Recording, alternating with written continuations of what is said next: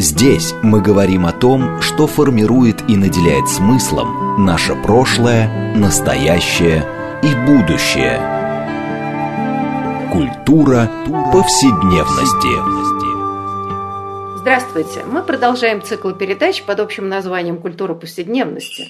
Напомню нашим радиослушателям, что эта программа посвящена разнообразным темам, связанным с нашими ежедневными практиками, различными укладами жизни, всему тому, что мы часто пренебрежительно называем бытом. Однако наша программа стремится показать, что многие стороны повседневной жизни являются важнейшей частью культуры и во многом предопределяет и формирует ее развитие. Ну, и сегодня у нас особая программа, она приурочена ко Дню Победы, в общем, конечно, важнейшему празднику а, в истории нашей страны. И разговор в ней пойдет а, о людях на войне. А, собственно говоря, война глазами людей. А, и как часто это бывает, и наша программа чаще всего отталкивается от каких-то важных книг, которые вышли в последнее время. Так вот, мы будем сегодня обсуждать эту важную проблему отношения людей к войне, как они ее воспринимали, как они ее описывали в дневниках и позднейших воспоминаниях. Мы будем отталкиваться от книги Олега Будницкого, которая называется «Люди на войне». А, и сегодня нашими гостями является прежде всего автор книги, сам Олег Будницкий, а, доктор исторических наук, профессор Высшей школы экономики. Здравствуйте, Олег Витальевич. Э, добрый день. Здравствуйте. Второй наш гость Иван Толстой, филолог, эссеист, журналист. Иван, здравствуйте. Добрый день. И я, Ирина Прохорова, главный редактор издательства «Новое литературное обозрение», ведущая программы. А, ну вот на самом деле действительно вообще тема связана с войной, она всегда была темой сложной, в последние годы, э, в общем, как-то становится, как у нас люди говорят, токсичной. И э, разговор вообще о том, э, как писать о войне, да, что вспоминать. А, на самом деле ведь тема действительно очень сложная. И она сложная не только для нашей страны. Я думаю, и здесь историки скажут лучше, что найти ракурс описания трагедии войны найти голос или да, нарратив, вообще это довольно сложная вещь. А, ну, например, э, ну, как бы, да, глорификация войны, которая, в общем, в национальном э, историческом сознании всегда присутствует эта попытка э, да, любые военные действия с точки зрения интереса определенной страны представить как некоторое великое и э, прекрасное событие. Э, с моей точки зрения, здесь я как раз обращаюсь к вам, может быть, я не права, это не только политика, да, это не только идеология, которая всегда требует этого, но можно ли считать, что, например, это отчасти и проблема травмы людей, перешедших войну, которые не очень любят об этом говорить, и вообще никогда не говорили фронтовики об этом. И что на самом деле э, да, они не могли найти язык для описания этого ужаса.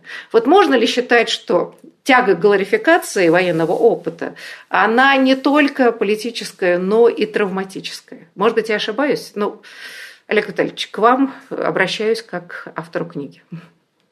Ну, знаете, э, на самом деле э, фронтовики, причем находясь именно на фронте или рядом с фронтом, да, они, э, собственно говоря, писали о войне и вполне себе находили язык. Более того, они, по-моему, и не думали, каким языком это описывать. Поясню. Считалось долгое время, что на фронте не вели дневников, поскольку это было запрещено, Э, и поэтому у нас вот эти голоса участников войны а, аутентичные. То есть записи, которые делали во время самой войны, их у нас, в общем, нет у историков. Историков, психологов, филологов, у кого угодно, кто работает с военным материалом. Оказалось, что это вовсе не так. Э, и, во-первых, собственно, такого приказа никогда не было, что запрещено вести дневники. А, и их, если запрещали, очень часто Э, то из общих соображений соблюдения секретности. Если дневник попадет в руки врага, то враг там что-то найдет. Ну и вообще нечего тут, понимаешь, писать на фронте, это война, и нечего тут заниматься всякими такими штуками, мало ли чего там кто напишет. И считалось, что военных дневников, в общем, или нет, или их совсем мало. Оказалось, что их достаточно много. Мы говорим о сотнях, во всяком случае, текстов. И, конечно, это капля на фоне 34,5 миллионов участников войны – Но на самом деле это достаточно много для того, чтобы как-то понять отношения людей к этому и чтобы понять, что они видели и чувствовали. Тут есть, конечно, существенный нюанс. Кто вел дневники? Конечно, это образованные городские люди. А армия была, в общем, крестьянская. Напомню, что две трети населения страны накануне войны – это крестьяне. И их голосов мы почти не слышим или слышим опосредованно. Э, тем не менее, сотни людей, в основном молодых, дневники вели. И э, мы, э, когда к ним обращаемся, то вот видим, чувствуем реалии настоящей войны. Не той, которую сочинили пропагандисты и историки последующие, а той, которая была на самом деле. Там есть, конечно, героическая, ибо война не бывает без этого, да, но вот то, само название вашей программы, да, вот эта культура повседневности, вот эта повседневность войны, и ужасающая, и обыкновенная, она вот там представлена во всей своей полноте и широте, что называется. И это не только военные действия. Ведь на самом деле большую часть пребывания на фронте люди не воюют. Там не идут постоянно боевые действия или не идут в велотекущем таком формате.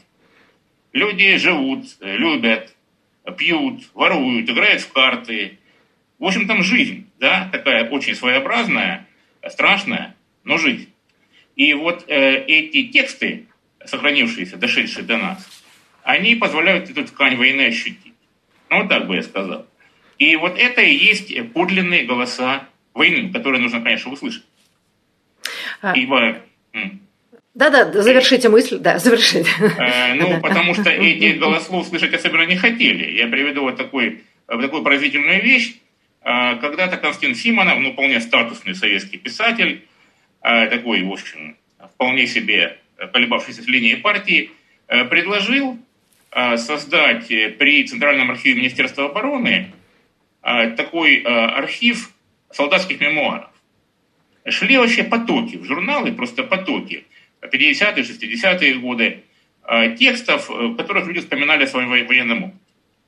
Они были с литературной точки зрения очень слабы, как правило. Э, и Симонов предложил, тем не менее, содержали какую-то информацию. Он предложил при Центральном архиве Министерства обороны, так сказать, под надзором создать такой банк солдатских мемуаров, чтобы историки с этим могли как-то работать, что-то извлекать. Э, Симонов был в то время членом ревизионной комиссии ЦК КПСС, да, секретарь Союза писателей и прочее. К этому отнеслись серьезно. И соответствующий отдел ЦК КПСС направил его предложение на заключение в Генеральный штаб и Главное политическое управление Советской армии.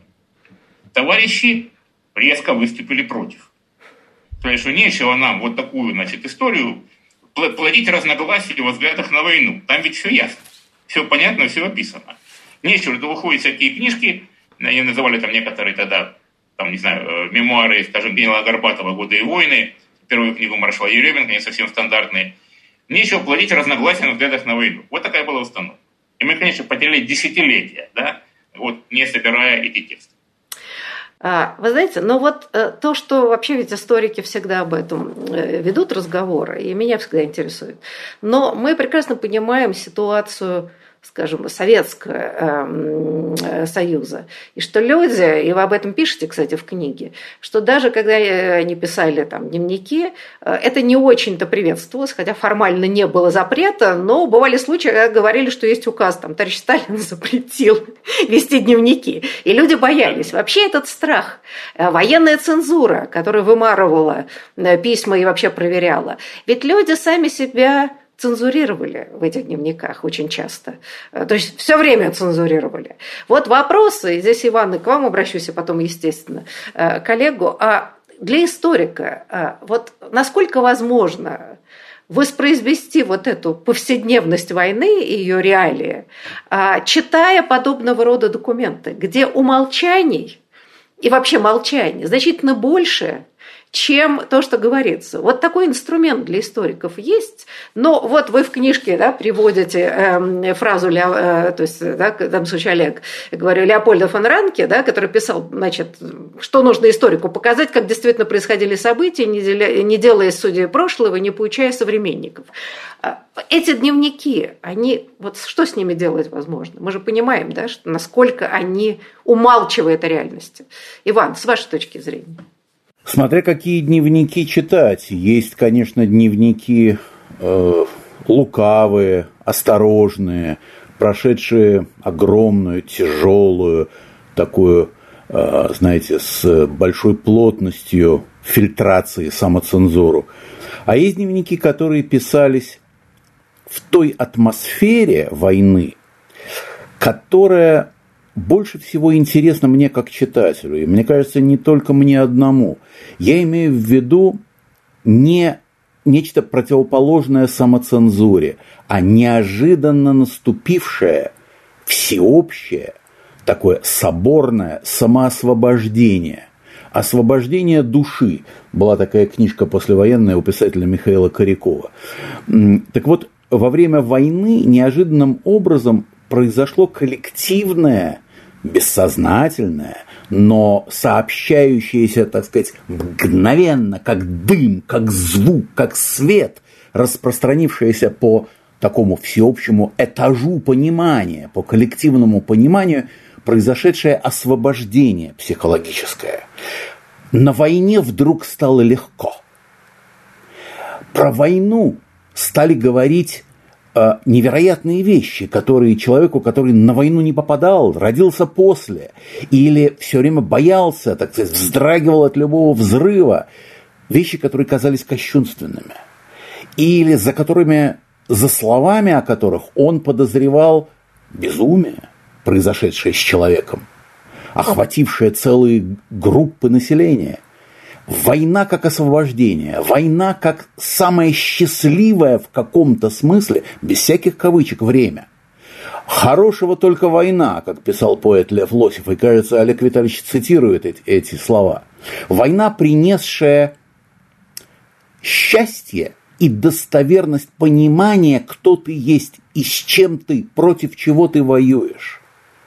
Ведь до войны а, это была такая мутная, смутная, выморочная, выморочная э, война и тяжба с неким внутренним врагом, с врагами народа, с какими-то предателями, шпионами, которых на самом деле никто не видел, о которых полагалось только подозревать, что они есть, и верить на слово. И вдруг на войне оказался реальный враг, простой в каком-то смысле, потому что он был назван, он был явлен, он сам явился, он сам захотел, чтобы ты ему сопротивлялся. И такого врага победить. Для этого нужно было поднять внутренние все со дна улегшиеся уже э, в спячке национальной, находившиеся душевные силы. И поэтому война дала и вот это освобождение дневниковое. Если бы не было этого ощущения – Простите, что я так долго отвечаю на ваш вопрос, Витиевато, через Владивосток. Но если бы не было вот этого ощущения освобождения, не было бы дневников. А если говорить очень коротко и конкретно, могли ли быть дневники правдивые? Еще и как. Я помню одну сцену, как только вышел какой-то из номеров альманаха «Память», то есть это, значит, самое начало 80-х годов, по-моему, номер два, что ли, или три, я не помню. Там был дни, дневник одной учительницы э, военной. Она рассказывает, что был дома какой-то запасец зерна, крупы какой-то. Она уходила в школу, и когда возвращалась, э, муж-то сидел дома, э, то ли без работы, то ли он ногу сломал там в начале войны, не помню, почему он дома сидел. И у нее было ощущение, что крупы все меньше и меньше но был интеллигентный, порядочный человек, тоже какой-то педагог, в очках, понимаете, э, книжки читавший, иностранные языки знавший. И вот она же не могла его заподозрить. И вот однажды звонка не было, лифта не было, ничего, света не было. А она распахнула дверь в свою квартиру, потому что урок какой-то не состоялся. И она увидела мужа, который сидит за столом с ровной спиной, перед ним кулечек, и он руками ест из него сырую крупу. «Володя!» – закричала я. «Что ты делаешь?» А он повернул ко мне лицо со светлыми глазами и продает, продолжает засовывать крупу в рот. И я вижу, он обезумел от голода. Ничего мне не надо больше из быта войны. Вот она блокада. Интеллигентный муж – и он у тебя на глазах поехал крышей. Да, э, это верно. С одной стороны, освобождение, и здесь откровенность на войне может быть больше.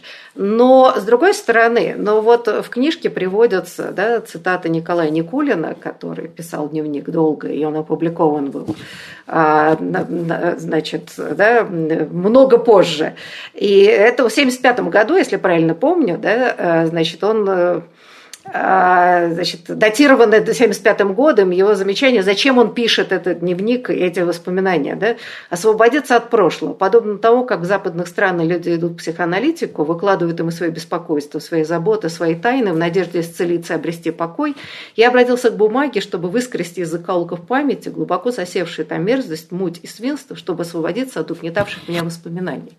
А, так что Понятно, что э, люди на войне, которые были абсолютными героями и совершали героизм, э, да, но в дневниках они про героизм, как у меня есть ощущение, в общем, не очень пишут а, или вспоминают. Опять ужасы войны. Э, вот Олег, а вот да, вы прочли огромное количество этих дневников людей разных. Они, конечно, более-менее образованные, но с очень разным культурным бэкграундом и так далее. Вот с вашей точки зрения, э, все-таки эти дневники, э, вот эта фиксация повседневности, страшной повседневности, и такой банальности зла и ужаса, который царит на войне, а вот на вас больше всего что произвело впечатление? Что, может быть, красной нитью проходило через эти воспоминания, независимо от того, что люди были совершенно совершенно разные.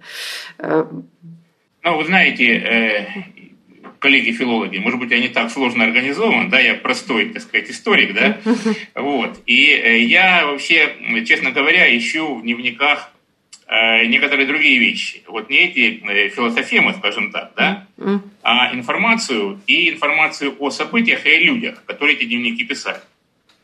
Эти люди чрезвычайно интересны. Это в основном продукты советской эпохи. Э, так? И эти люди, которые пишут э, дневники, а, они, э, в общем-то, не занимаются особенно самоанализом.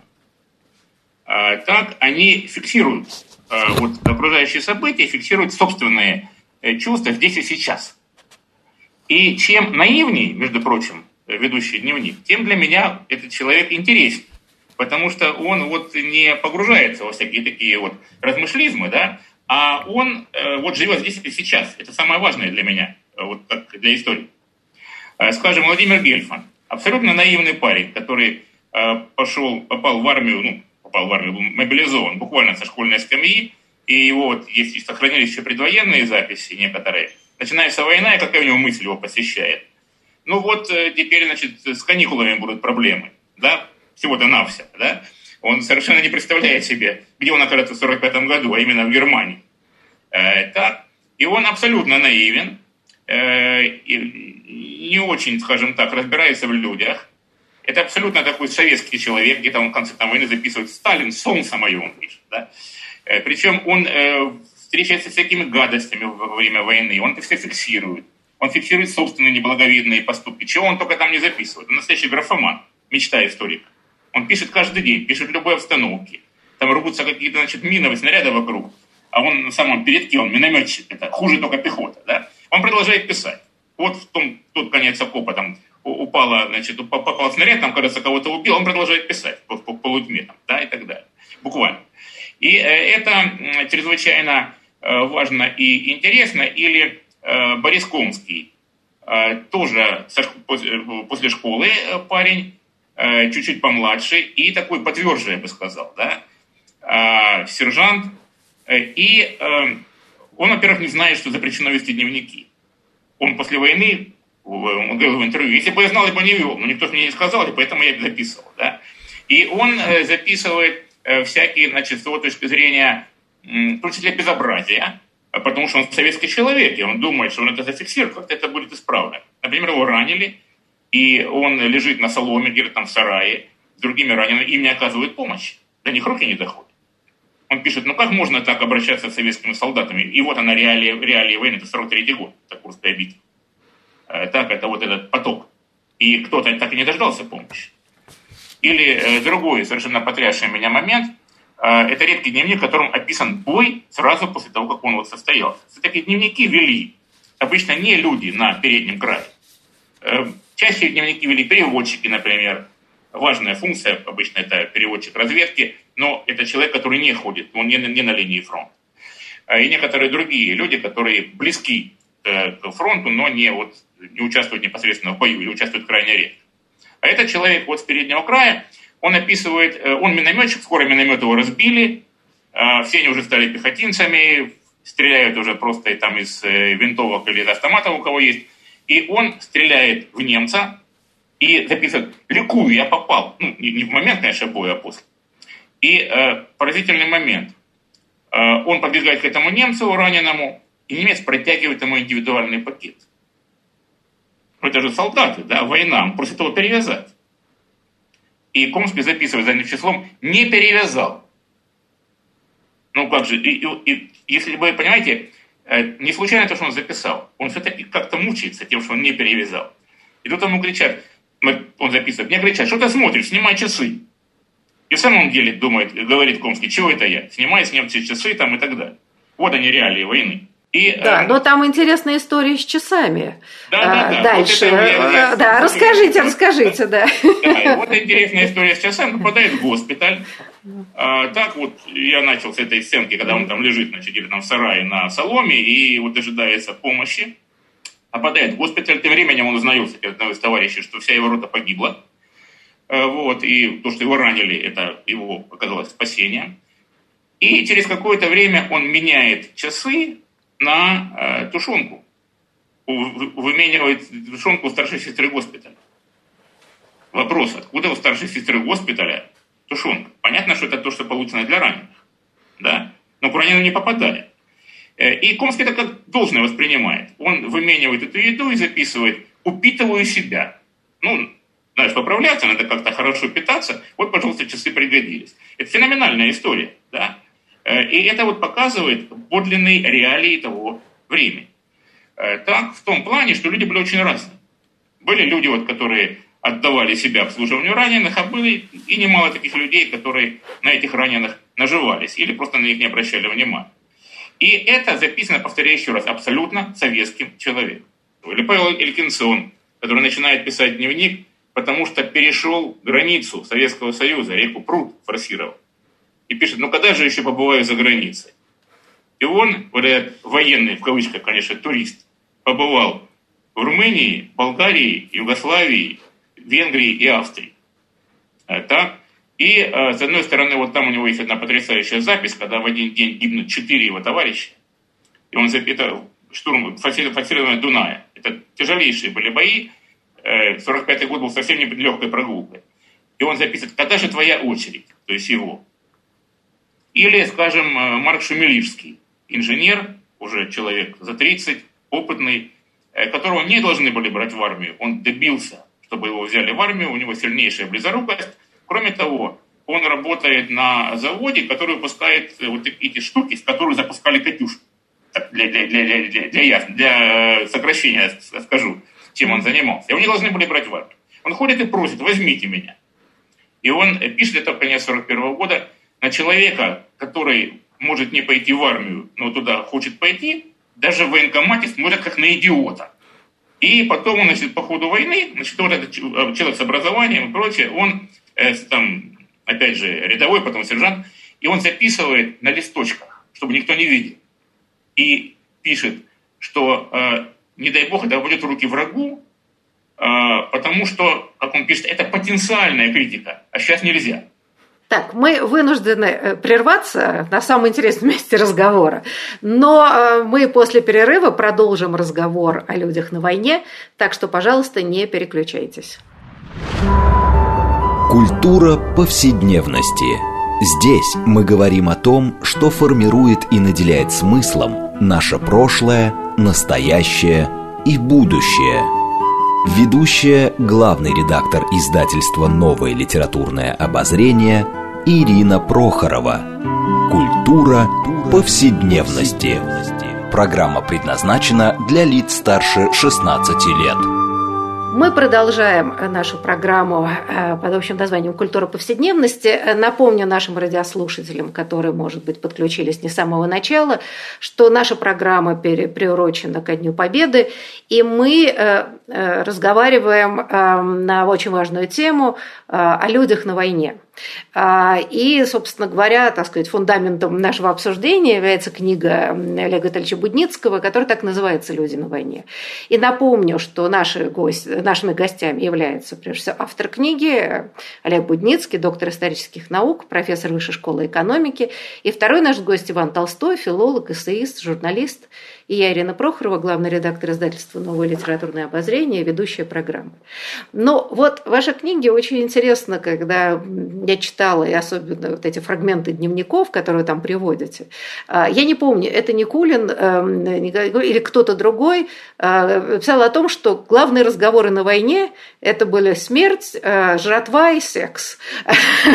А, вот. И э, в этом смысле, да, мне кажется, вот э, вот эта триада, а, наверное, и описывает опыт э, людей на войне.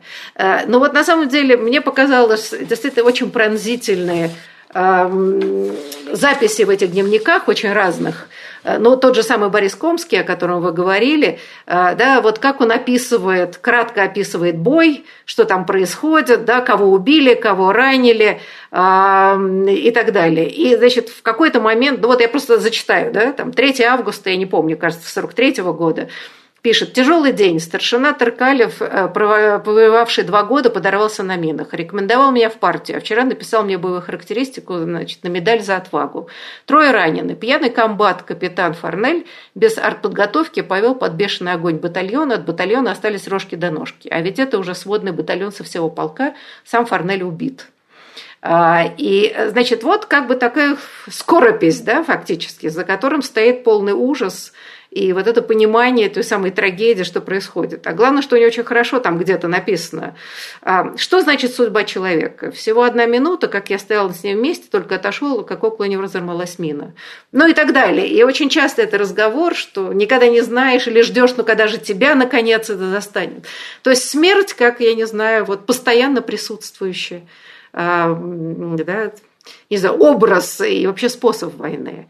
А вот, не знаю, да, в данном случае здесь э, обращаюсь как просто да, с вопросами эмоционального характера.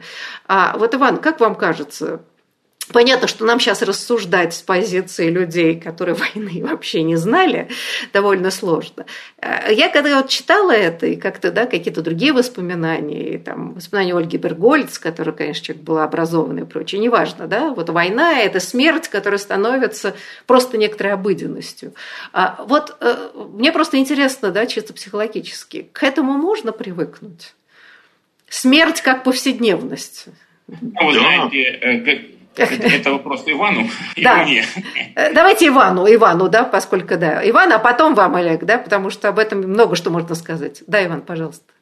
Мне кажется, можно привыкнуть. Я все время, как читатель, ставлю, собственно, в этом, в этом задаче литературы, э, вынудить читателя встать на позицию автора. Я все время встаю на эту позицию, пытаюсь себе представить. Именно поэтому повседневность так интересна, а не статистика, не общая хронология, не какие-то сводки, не э, карты. Все по-своему тоже может быть поучительно, да? Но повседневная жизнь, вот она тебя заставляет это пережить эмоционально, по-настоящему, глубинно, ты как этот крючок, как рыба проглатываешь. Конечно, к смерти привыкаешь. Более того, ты с ней начинаешь играть, с этой смертью. Ты начинаешь научаться ее обходить. Ты начинаешь быть великодушным к этой смерти. Ты начинаешь быть сильнее ее психологически. Я никогда не мог забыть историю, которую я услышал в своем детстве, а потом ее еще несколько раз повторили взрослые, поэтому я знаю ее так, как будто я присутствовал, или какой-то мой киноглаз, знаете, как вот до Спасоса, киноглаз мой э, был на той лестничной площадке, на той лестнице, на которой происходила эта маленькая мимолетная сценка, э, имеющая отношение к нашей семье. Блокадный Ленинград. 40 конец, самый конец 41 года, может быть, январь 42 Моя бабушка Наталья Васильевна Кранзиевская осталась в Ленинграде, она отказалась эвакуироваться, и из, так сказать, э, каких-то самых, э, самых глубинных своих чувств и соображений, вот она, ее быт, ее квартира, она поэт, она перед войной снова вернулась к стихам, потому что ее муж Э, писатель Алексей Толстой ушел и уехал, и оставил ее, и с ней живет в Ленинграде только ее сын, которому скоро тоже, по-видимому, можно будет эвакуироваться, но пока нет никакой надежды. И вот они живут, э, мать и сын, истощенные, живут в квартире. Прошел слух, значит, это вокруг Нового года с 41 на 42, что где-то на Невском проспекте выдают по талонам какой-то печеночный мусс и слово-то уже забытое, и звучит оно, как самая сладкая музыка, печеночный мус. И вот они совершенно э, выдохшиеся от голода, они вдвоем идут, потому что два талона, значит, две будет порции, они идут с Петроградской стороны на Невский проспект, полтора часа они бредут, никакого муса там, конечно, нет – и они возвращаются, и лютый холод. Слава богу, еще бомбежки нет. Они входят, уже парадный вход забит, они с черного входа поднимаются, доходят до четвертого этажа. Мой дядя, значит, бабушкин э, младший сын, Митя, идет чуть впереди, бабушка медленнее идет, и он останавливается на площадке четвертого этажа. Это квартира под ними. Там двойная дверь, тамбур такой, наружная приоткрыта – и там стоит между двумя э, дверьми приготовленное ведро с мусором, помойка. Для того, чтобы тот, кто пойдет первый на улицу, он бы это и забрал, выкинул. И Митя дожидается, когда бабушка поднимется за ним, и тоже останавливается. И они оба зачарованно смотрят в это помойное ведро. А сверху, какой-то там значит, мусор, а сверху лежит засохшая потому что ее не успели съесть. Французская булка. Французская булка, напомню, это та, которая потом уже в 70-е годы стала называться городская булка. Да? То есть небольшая, это не багет длинный, а вот такая укороченная, одна треть багета, такая пухленькая. Уточка такая. Чья это квартира? Это квартира председателя Ленгор исполкома Попкова. Он живет так хорошо, что белый хлеб ему, он не успевает его съесть. И жена его выкинула. И вот положили в ведро, сейчас вы, вынесут его на помойку. Бабушка стоит со своим сыном и смотрит на это.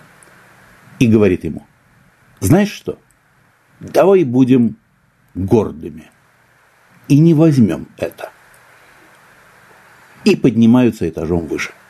И ложатся в изнеможении каждый на свой диван, на свою кровать. Все, весь эпизод – вот отношение к трагедии, к собственной жизни и смерти. А может, помрешь утром, потому что за ночь не хватит сил от голода. Но гордость, отношение к смерти, умение внутреннее побороть, вот они все в этой маленькой истории. Слушайте, да, ну вообще эм, как бы, блокадный опыт, э, ну есть же прекрасные книги, да, этика блокадная, значит, блокадная этика и все прочее, где есть очень разные истории. И, э, да, и через год, это как бы начало блокады, через год сознание очень часто было просто измененное. И, например, что меня поразило, когда вот относительно недавно вышли эм, дневники Ольги Бергольц, она интеллигентный человек, э, более того, более обеспечена продуктами, поскольку она да, там работает на радио, это, она не иждивенец, которого просто умирает голодной смерти. И все равно, вот она фиксирует какие-то вещи и так далее, и возмущается, и прочее.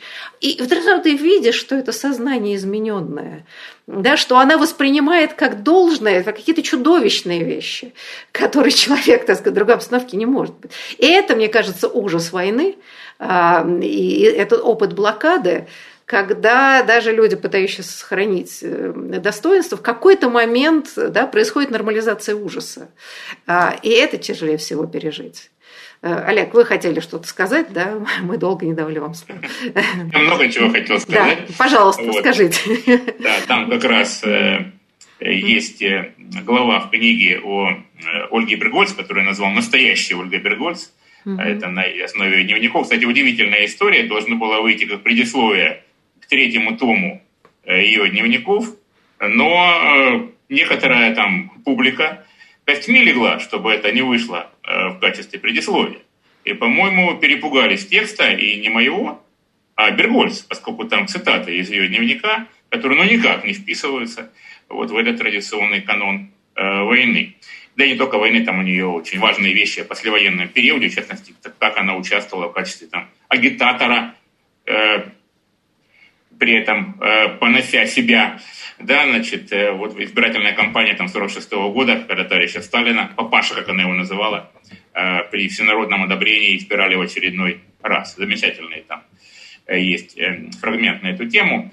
Вот, ну, знаете, вот все о смерти, ну, у меня же книжка не только об этом. У меня же любви вот. и сексе. А вот мы собирались к этой теме перейти. Если вы не хотите про смерть, перейдем к любви. Да, вот именно. Вот. Тем более, вы знаете, у меня есть уникальный опыт. Я ведь был э, солдатом рядовым советской армии, по счастью, там это было не во время войны, понятное дело, а в мирное время. Но я вам хочу сказать, что кроме смерти, основные темы солдатских разговоров и мыслей были жратва и секс. Поверьте мне. Слушайте, но это не совсем уникальный опыт. Очень многие прошли через армию. Что ж вы так прям... Я вам хочу сказать, что вот э, когда э, собственный жизненный опыт такой далекий, да, он помогает кое-что понять из того, что ощущали, конечно, люди на войне. Э, там же есть глава, которая так и называется «Мужчины и женщины в Красной Армии». Да, очень важная глава. Посмотреть, как это все значит, происходило. Ведь была уникальная история, когда ну, не столь неожиданное, когда э, мужчины остались без женщин. Я напомню, что численность э, Красной Армии в годы войны за все время была в общей сложности 34,5 миллиона человек. Из них 34 миллиона это были мужчины, а полмиллиона это были женщины. И вот каково было этим женщинам, этому полумиллиону, среди 34 миллионов мужчин, ну, не, не одновременно, там, растянуто, конечно, во времени. Вот. И это была достаточно интересная, сложная история, потому что это была где там, э, не помню, писал там, пишу я там или нет, но могу сказать сейчас, это была улица с двусторонним движением. Да, стороны, писали, писали, да. А с другой стороны, у женщин был у многих уникальный шанс как-то устроить свою судьбу, потому что мужиков-то дома нет, их просто нет, они в армии или их вообще уже убили. Да? Это э, такая романтическая, трагическая история – и э, вот эти дневники военные переполнены, между прочим, записями о любви. О любви или о сексе, я уже не знаю, где там проходит граница. Ну, вот. Не надо проводить границы, по большому счету. Хорошо, не будем, не, не будем, будем договорились. Да. Вот. Например, Владимир Гельфанд, он, значит, там всю войну мечтает, наконец, лишиться девственности. Да? И, наконец, это с ним происходит где? В Германии. В Германии с немкой. Да, и такой Э, поразительный опыт подробнейшим образом им описан, со всеми физиологическими подробностями. Это, э, повторяю еще раз, что лучший источник для историка это вот такой э, наивный во многом парень, который записывает все, что с ним происходит. Или Георгий Славгородский, вот настоящий воин, такой воин, и поразительно, вот филолог, да, закончил педагогический институт, при этом дневник написан поразительно безграмотно. Он мечтает быть новым Львом Толстым. Э, при этом, так сказать, пишет, ну, там воспроизведение которой страницы, надо там э, вчитываться. А лучше всего у него получается воевать. Он проходит путь от сержанта до майора, комбата, и он, значит, э, герой Советского Союза. Увы, это звание ему было присвоено э, посмертно. Он делает последние записи какие-то, что-то там о завтрашнем дне. Он ставит завтрашнюю дату а в этот день его убьют. Это уже, это уже форсирование Одера. И он не узнает, что э, его представили героя еще до э, гибели. Да? Он действительно был замечательный вояка. И он, э, больше, значительная часть его дневника – это о любви.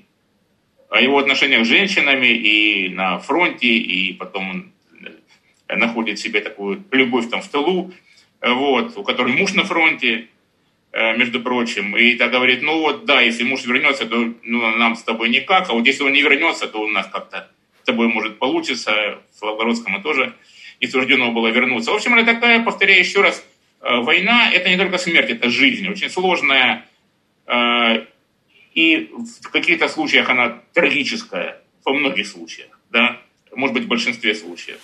Слушайте, в каких-то это все-таки э, с оптимистичным финалом, скажем, Борис Комский, тоже у него там роман был, э, роман с девушкой Рима Окольникова, э, такая, значит, и там масса таких романтических записей, ну, потом на войне, как на войне, как-то другая часть, девушка его, пока он там где-то воюет в другом месте, сходится со своим командиром, вот, и, в общем, как-то любовь заканчивается без оптимистичного финала, ну, правда, потом у Бориса Комского все сложилось хорошо. Вот, слушайте, да, я хотела как раз все-таки затронуть вопрос Э, да, и была, конечно, любовь побеждает смерть, э, это известно, э, да, но ведь, мне кажется, вы там подняли очень важную тему. И даже начинали говорить о том, что, в общем, на самом деле во время войны произошла сексуальная революция. Это, и, и не только в нашей стране, это вообще, конечно, повсеместно было. Это такое раскрепощение нравов полное. А, и, как бы, и понятно почему, потому что завтра тебя могут убить, девушки боялись, да, что женихов всех убьют, и не будет, да, и вообще все эти, значит, целомудренные отношения, беречь себя до свадьбы и так далее, все просто стало абсолютно неактуальным. Но вот на самом деле не могу не провести. Вы даете там много э, очень интересных, любопытных и даже иногда смешных, э, хоть и война, да, но вот еще зарисовок нравов. Значит, вот штурман Галина Дакович, да, Дукович или Ду... в общем, да, отдыхала... Дукович, да, Дукович, да? Отдыхала ранней весной 43 -го года после ранения в санатории в Сентуках и зафиксировала в дневнике картину местных нравов. А кругом что делается? Женщина совсем сходит с ума, на шею вешаются. Чуть утро уже ходят под окнами, а вечером теряет всякий стыд, просто приходит к санаторию, приглашает мужчин в кино, в театр. Целой толпой ожидают у входа. Ребята, конечно, не теряются. Ну и много подобных историй. И наоборот, эм, на самом деле, да, вот, как бы, да, там, если, если женщины на фронте подвергались большому количеству домогательств, то редкие мужчины, которые были в тылу, их тоже окружали женщины. Растаскивали, просто на куски разрывали. И вообще, на самом деле, это колоссальная трагедия, если посмотреть. Да? В общем, слом всех привычных представлений там, о семье, браке, сексуальных отношениях. Вот мне кажется, это, это тоже важный момент. А, и как ни старались после войны потом навести викторианские Эм, значит, нравы, да, ведь на самом деле это очень сильно оставило свой огромный отпечаток я думаю, вообще, так сказать, да, как мы теперь любим говорить в гендерных отношениях. Да, да, да, да. Э, безусловно, и, ну, здесь, конечно, э, вот это настоящая трагедия. Настоящая трагедия, ведь погибли по официальным данным, да, только я говорю только о военных, 8 миллионов 600 тысяч человек да, это военнослужащие Красной Армии, и э, что, не, говоря уже о гражданском населении, да, ведь масса людей гибла от бомбежек, и от голода, и от болезней. И после войны был колоссальный демографический перекос. И в какой-то степени это повторяется, эти волны идут и до настоящего времени. И в первое послевоенное десятилетие 8 миллионов детей родились вне брака. Просто потому, что Э, женщин, женщины хотели заводить детей, выйти замуж не было никаких шансов, потому что мужчины не вернулись с войны. Да, но при этом были чудовищные законы, что безотцовщина, а, если рожденный вне браки, это был позор. Да? Казалось бы, наоборот, но рожаете, э, восполняете и так далее. Вот это было какая-то совершенно чудовищная... Не, не совсем так, не совсем так. Там были приняты законы, которые как раз поддерживали матерей-одиночек э, и так далее. Но вот такая как бы Э, попытки законодательно ввести некую пуританскую мораль тоже имели, и, имели место быть. Хотя это было, конечно, совершенно не ко времени. Совершенно не ко времени, и война в этом отношении оставила тяжелейший след. А, вы знаете что, ну, э, мы, э, про любовь ведь можно говорить вечно, а вот, к сожалению, программа наша подошла к концу. И очень много проблем, и, например, те самые военно-полевые жены, э, и вообще трагедия женщин в армии, все прочее. Это серьезная и, в общем, такая огромная драма, о которой, кстати, замечательно написаны в вашей книге «Люди на войне», и Светлана Алексеевич об этом писала очень много.